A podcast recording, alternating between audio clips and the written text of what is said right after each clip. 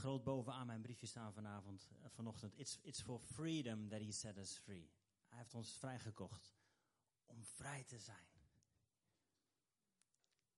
En met niks minder hoeven we genoegen te nemen. We hebben er net al voor gebeden, tof tijdens de aanbidding, als er dingen zijn in je leven die jou nog tegenhouden om in vrijheid te leven. Laat vandaag kettingen van je afgebroken worden. Daar gaan we voor. Vandaag is natuurlijk Pasen, een dag van, van nieuw leven, van opstanding uit de dood, van overwinning, van vrijheid. En diezelfde geest die Jezus uit de dood heeft opstaan, is alive in us, hebben we gezongen. En mijn gebed is dat we ons er steeds meer bewust van worden. Als kerk, als individu, als grote gemeenschap, als kleine groep, als één persoon. Die geest die de dood heeft overwonnen, leeft in ons. Niks is onmogelijk. Niks is onmogelijk. Laat vandaag een dag zijn waarop we weer wakker geschud worden, aangevuurd worden om in die vrijheid, gevuld met die geest, te gaan wandelen. Elke dag. Jezus is niet alleen maar gestorven om ons naar de hemel te brengen. Soms denk je, dat is genoeg. Ik geloof in hem, nu heb ik eeuwig leven. Dat is een leuk begin. Fantastisch. Daar gaan we voor. Maar er is zoveel meer. Morgen is er weer een dag. Wat ga je morgen doen? Ga je verder zoals je altijd leeft of ga je leven in steeds meer vrijheid? Voor jezelf en ga je een ambassadeur worden van die vrijheid. Nou, vandaag gaan we daar naar kijken. Ehm, volgende week gaan we door met onze serie over brieven van God. Gaan we kijken naar de brief Handelingen. Dat is ook een brief. Het is natuurlijk geschreven en het gaat over de tijd net na de opstanding van Jezus. Wat gebeurde er toen? En wat betekent dat dan voor ons nu? Hoe leefden die eerste christenen? En wat betekent dat voor ons nu? Gaan we volgende week naar kijken. Gaan we verder met de serie. We hebben een aantal brieven al behandeld. Vandaag gaan we kijken naar de zeven kruiswoorden. Zeven kruiswoorden. We gaan even terug naar Goede Vrijdag. Dat Jezus daar hing aan het kruis. En zijn laatste woorden. Wat waren nou zijn laatste woorden voordat hij stierf? Laatste woorden van mensen zegt natuurlijk heel veel over hoe ze geleefd hebben. Wat nou eigenlijk echt belangrijk was. Wat nou eigenlijk echt waarheid is voor hun en in hun en door hun heen. Dus vandaag gaan we kijken naar Goede Vrijdag. Misschien kunnen we het eerste woord er meteen even bijpakken. Lucas 23. We weten, Jezus was verraden door een van zijn beste vrienden. Judas. En Jezus werd terechtgesteld. Mensen schreeuwden uit, kruisig hem. En ik wil zeggen, hij kon die Goede Vrijdag kon die doorstaan omdat hij wist, zondag komt eraan waar we net voor baden voor verschillende mensen. Misschien zit je nu in die goede vrijdag. Dat je denkt, hoe kan dit? Mensen hebben me verraden. Ik zit in een situatie die ik niet verdiend heb. Ik zit in een situatie die ik niet overzie, waar ik helemaal niks mee kan. God, waar bent u nu? Het lijkt wel Goede Vrijdag. Ik ben aan het sterven, mijn situatie is hopeloos. Maar weet, zondag komt eraan. Misschien is het jouw Goede Vrijdag. Misschien is het jouw stille zaterdag. Dat alle heftige drukte al wel voorbij is en dat het stil is en dat je vrienden weg zijn en dat je alleen bent. Maar weet dan dat zondag eraan komt. Dat zijn opstandingskracht, zijn doorbraak eraan komt. Maar dat bemoediging voor je zijn. We gaan terug naar Goede Vrijdag. Naar de zeven woorden die Jezus sprak toen hij aan het kruis hang. Nummer 1 staat hier aangekomen bij de plek die de schedelplaats heet, of Golgotha, werd Jezus gekruisigd. Samen met twee misdadigers. De ene rechts van hem en de ander links. En Jezus, terwijl hij zo naar beneden keek en terwijl hij gekruisigd werd, zei hij: Vader, vergeef hen. Want ze weten niet wat ze doen. Vader, vergeven. Nummer 1. Met koeienletters mag je dat opschrijven als je meeschrijft: vergeving. Het woord wat Jezus sprak gaat over vergeving. Dat is de waarheid van Jezus, waar hij zijn hele leven al mee aan het wandelen was. Dat kwam tot uiting hier aan het kruis. Vader, vergeef het. En ik weet niet hoe jij daarin staat. Leef je als een vergeven persoon? Het gebeurt bij ons regelmatig dat we, hebben zo'n mooi schema op de deur hangen met wie wat wanneer doet. En onze namen staan ook daarop natuurlijk met afwassen en vaatwassen inruimen. Onze naam van onze kinderen staan er ook op. En het gebeurt wel eens dat per ongeluk tijdens het uitruimen of inruimen er een, bord sneuvelt. Ja, gaat een bord kapot. Zonde. Is niet de bedoeling. Bord is niet gemaakt om kapot te smijten, tenzij je in Griekenland woont. Wij wonen in Nederland. Zonde, niet de bedoeling. Bord is kapot. Dus onze kinderen komen naar ons toe. Papa, bord is kapot. Ja, ik vergeef je, geen probleem. Maar hier heb je een stof en een blik. Ruim het ook even op alsjeblieft. Er is vergeving. Natuurlijk. Je hebt het niet expres gedaan. Je wist niet wat je deed. Betekent niet dat de gevolgen dan ook zomaar allemaal weg zijn. Soms moet je wel dingen opruimen, maar er is vergeving. Er vergeving. Hoe vaak gebeurt het niet dat we, dat we dezelfde zonde 85 keer beleiden? De eerste keer heeft God al gezegd, je bent vergeven. Ga dan ook zo leven als, als je echt vergeven bent. Er is vrijheid. Er mag adem en lucht zijn. Er is vergeving. Je kunt weer overnieuw beginnen. Nummer 1 met koeienletters bovenaan. Er is vergeving. Vader, vergeef het. En dat is het hart van Jezus. En weet je wat? Jezus lijkt op God. Er is vergeving. Gaan we, lezen we door. Lucas 23 vanaf vers 35 gaan we door. De soldaten verdeelden zijn kleren onder elkaar door erom te dobbelen. Eh, het volk stond toe te kijken en de leiders hoonden Jezus. Ze lachten hem uit, ze zeiden, anderen heeft hij gered. Laat hem nu zichzelf redden als hij de Messias van God is, zijn uitverkorene. Ook de soldaten, soldaten dreven de spot met hem. Ze gingen voor hem staan, ze boden hem zure wijn aan en ze zeiden, als je dan echt eh, de koning van de Joden bent, red jezelf dan. En boven hem was een opschrift aangebracht. Dit is de koning van de Joden. Een van de gekruisigde misdadigers zei spottend tegen hem: Jij bent toch de Messias? Red jezelf dan en ons erbij? Maar de misdadiger aan de andere kant wees hem terecht met de woorden: je dan geen ontzag voor God, nu je dezelfde straf ondergaat? Wij hebben dit verdiend. Wij worden beloond voor onze daden. Maar deze man heeft niks verkeerds gedaan. En hij zei: Jezus, denk aan mij wanneer u in uw koninkrijk komt. En nummer twee is, Jezus zei, ik verzeker je, nog vandaag zul je met mij in het paradijs zijn. Ik verzeker je. Deze man heeft geen vergeving gevraagd.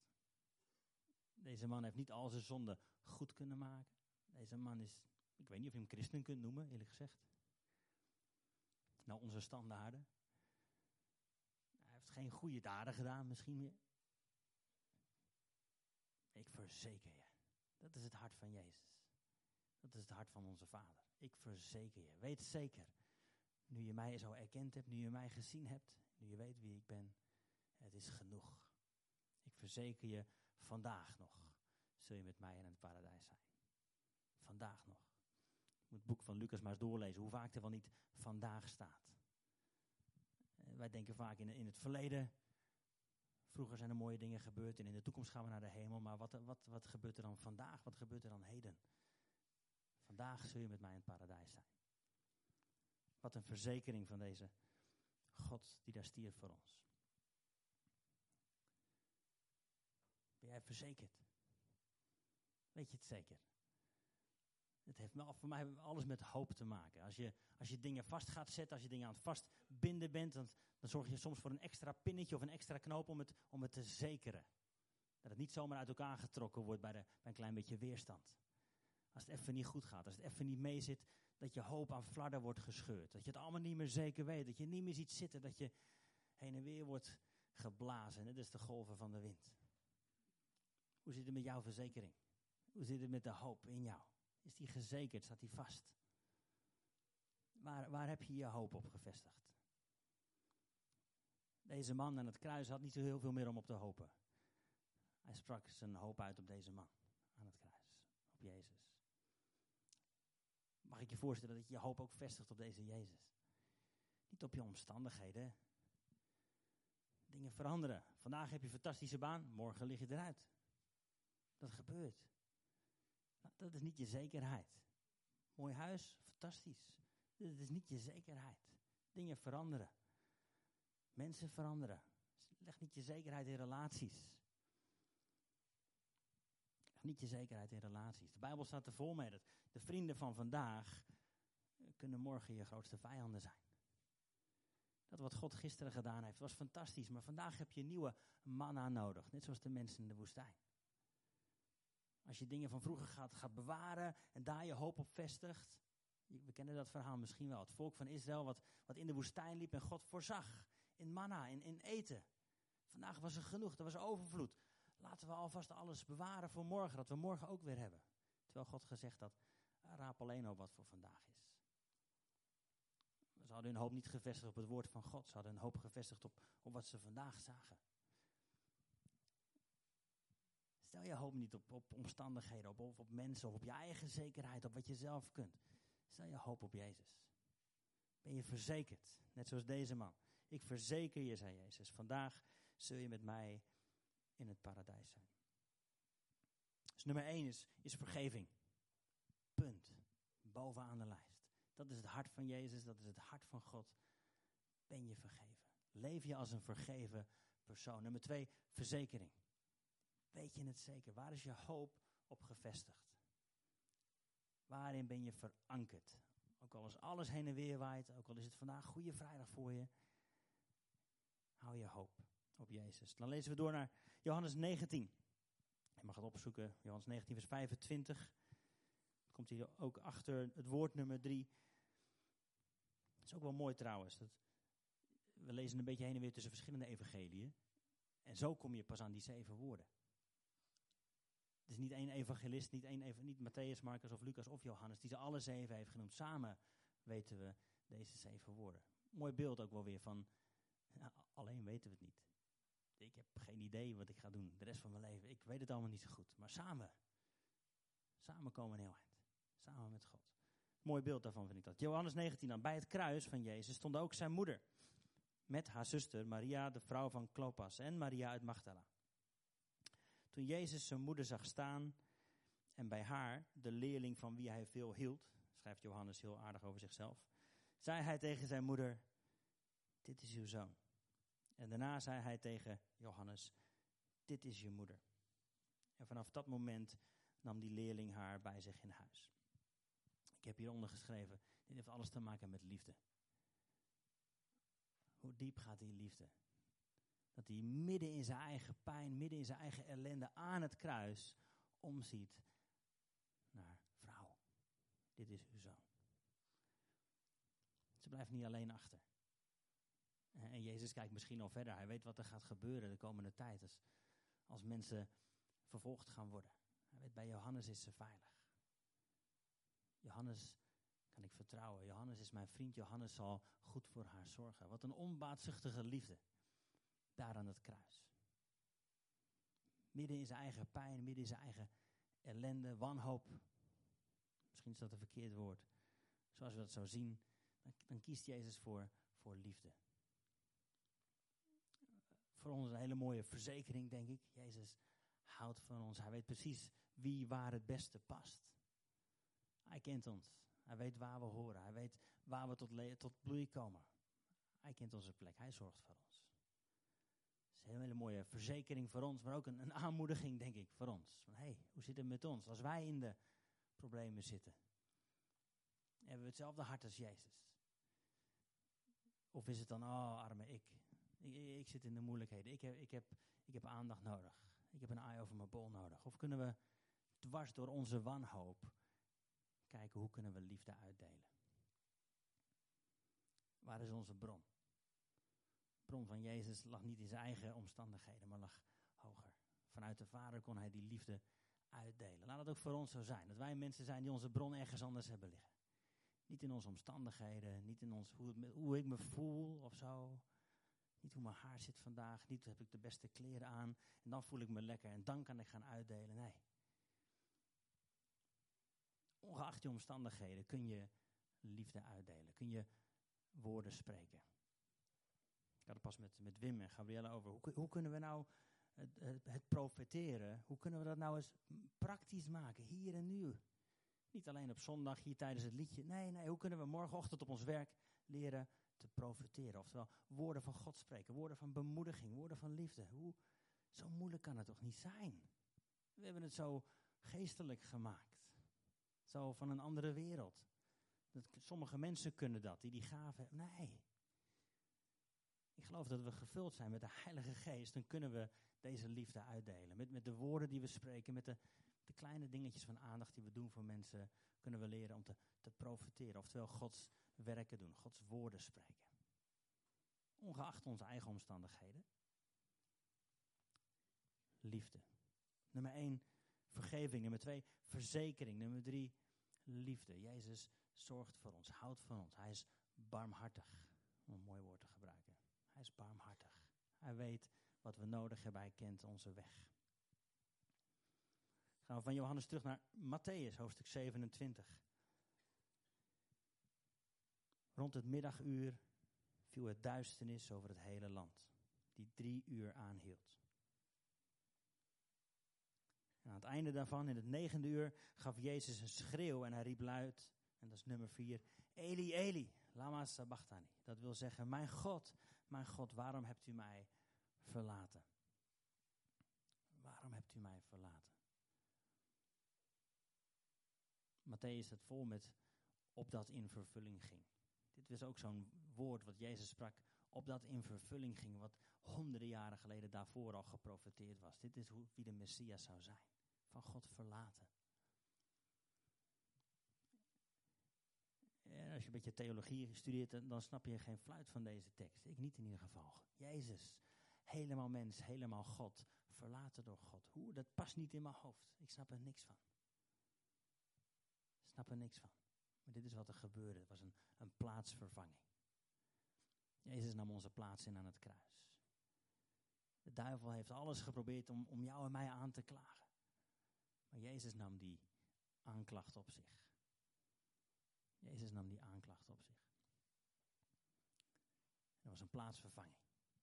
Alles wat jij en ik hadden verdiend, alles, alle aanklachten die de duivel had verzameld, heeft hij op Jezus gelegd. En er was een plaatsvervanging. En Jezus werd afgescheurd van de nabijheid van de Vader. Opdat, en dat is een mooie omwisseling, opdat jij en ik voor altijd aanwezig kunnen zijn bij de Vader. Wat een mooie omwisseling aan het kruis. Zijn, zijn striemen, lezen we in Jezaja, zijn onze genezing. In zijn wonden is onze genezing. Daarom kunnen we vrijmoedig bidden net voor elkaar. Daarom kunnen we bidden voor genezing. Laat vandaag een dag zijn voor genezing, omdat Jezus is gestorven. In zijn striemen, in zijn wonden, in zijn bloed is onze genezing. Omdat hij werd afgesneden van de aanwezigheid van de Vader, kunnen wij voor altijd aanwezig zijn bij de Vader. Eh, vaak nemen we ons eigen pakketje weer mee en gaan we zelf weer op reis met onze eenzaamheid en afgesneden zijn, met onze ziekte. Terwijl die plaatsvervanging daar is, heeft, heeft plaatsgevonden. Plaatsvervanging. Nummer 4 is dat. Lezen we door in Johannes 19. Toen wist Jezus dat alles was volbracht. En om de schrift in vervulling te laten gaan, zei hij: Ik heb dorst. Een apart woord zo ineens tussendoor. Is er een heleboel diepe geestelijke dingen, zou je denken, dan ik heb dorst. Wat is dat nou? Maar daardoor kunnen jij en ik ons wel in één keer weer identificeren met deze mens. Met deze man aan het kruis. Hij had dorst.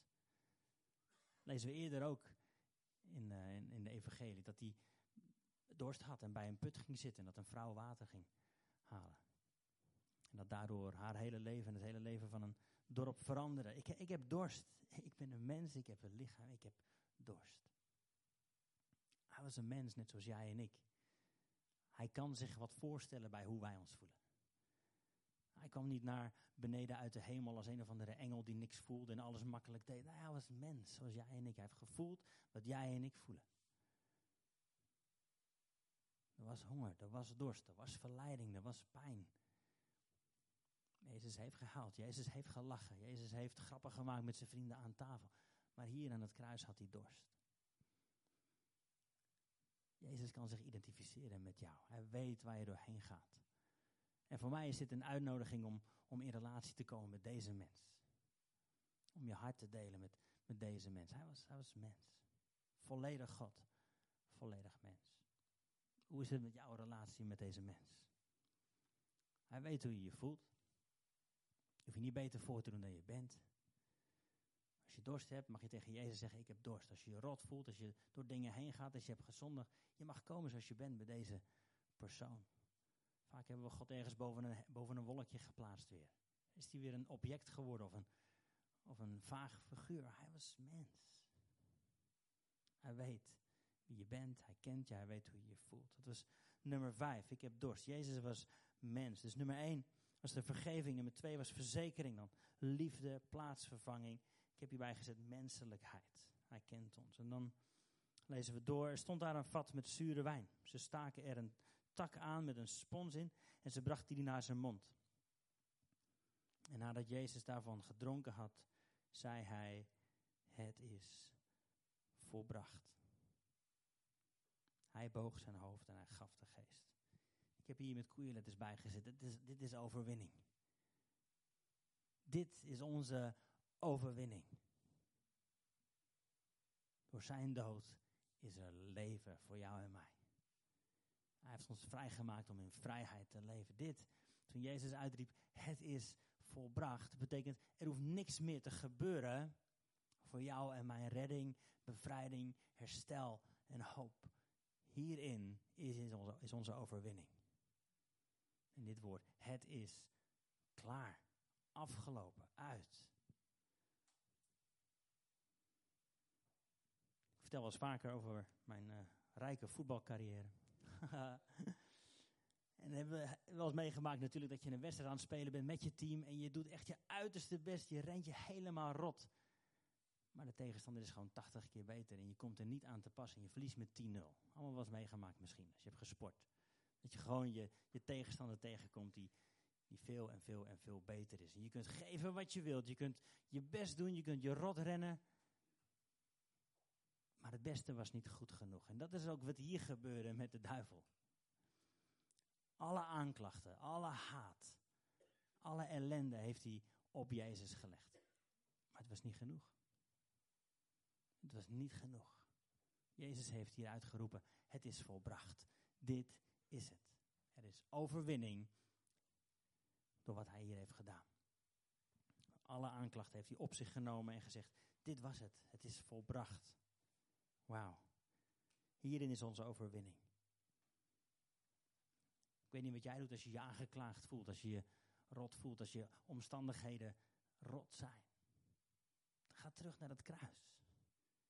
En proclameer dit. Het is volbracht. De duivel weer komt met dingen in je oor fluisteren. Wie denk je dat je bent? Denk je nou echt dat jij dit kunt? Denk je dat je kunt wandelen in geloof? Denk je dat je... Het is volbracht. Ik leef niet meer. Ik ben gestorven met Jezus aan het kruis. Toen ik mijn leven aan Hem gaf. Het is volbracht. Alle zonde is over, is volbracht. It is finished. Het is klaar, afgelopen, uit. Dit is overwinning door wat Hij daar gedaan heeft. Gaan we door naar de laatste. Rond het middaguur werd het donker in het hele land, schrijft Lucas. Doordat de zon verduisterde en het was drie uur donker, lazen we net ook. En toen scheurde het voorhangsel in de tempel doormidden. Wauw, wat een mooi beeld. Wat een rijk beeld. De tempel, daar waar God woonde onder de mensen. Je had een voorhof, heel veel mensen mochten komen. Je had het, het heilige, waar een klein groepje mensen mocht komen. Je had het, het heilige der heiligen, daar waar God zelf troonde. Daar waar God was. En één keer per jaar mocht er een hoge priester naar binnen. En het was maar de vraag of hij het zou overleven. Dat wist je nooit zeker. Daarom had hij vaak een, touw aan zijn enkels en had hij wat belletjes om zijn voeten. Want ja, als hij stopte met leven, omdat het niet heilig genoeg was, dan kon hij er weer uitgetrokken worden. Dat was het heilige der heiligen. Tussen het heilige en het heilige der heiligen was een voorhangsel. Dat wat God als het ware verborgen hield van de rest van ons. Dat was hoe het vroeger was. Maar toen Jezus daar aan het kruis hing en het werd donker, werd het voorhangsel gescheurd. De weg is open naar onze Vader. Dat wat ons tegenhield om naar binnen te gaan, klaar. Er is vrijheid om in relatie met God te leven. Een van de eerste dingen, denk ik, die ze deden toen Sabbat weer voorbij is, dat ze naar de tempel zijn gerend en dat ze het voorhangsel weer aan elkaar hebben genaaid. Hoe vaak doen wij dat wel niet? we denken, ja, dan ben ik wel christen, maar eigenlijk verdien ik het niet om. Nee, het voorhangsel is doormidden gescheurd. En Jezus riep toen met luide stem: Vader, in uw handen leg ik mijn geest. En toen hij dat gezegd had, blies hij de laatste adem uit. En de soldaat, de centurio, die zag wat er gebeurd was, hij loofde God met de woorden: Werkelijk, deze mens was een rechtvaardige. Vader, in uw handen leg ik mijn geest, zegt Jezus. Wauw, wat een, wat een vertrouwen. Het laatste woord waar we nu naar kijken. Wat een vertrouwen. Dat is vergeving, verzekering, liefde. menselijkheid. Overwinning. Vertrouwen. Vertrouwen was vaker gezegd. Weet je, als we bij alle liedjes die we zingen, als we in plaats van het woordje aanbidden vertrouwen zouden zetten. Vader, ik vertrouw u. Oh, help. Hoe zou ons leven er gaan uitzien? Maar dit is wat Jezus ons hier voordeed. Op Goede Vrijdag. In de pijn, in het sterven was er vertrouwen. En waarom?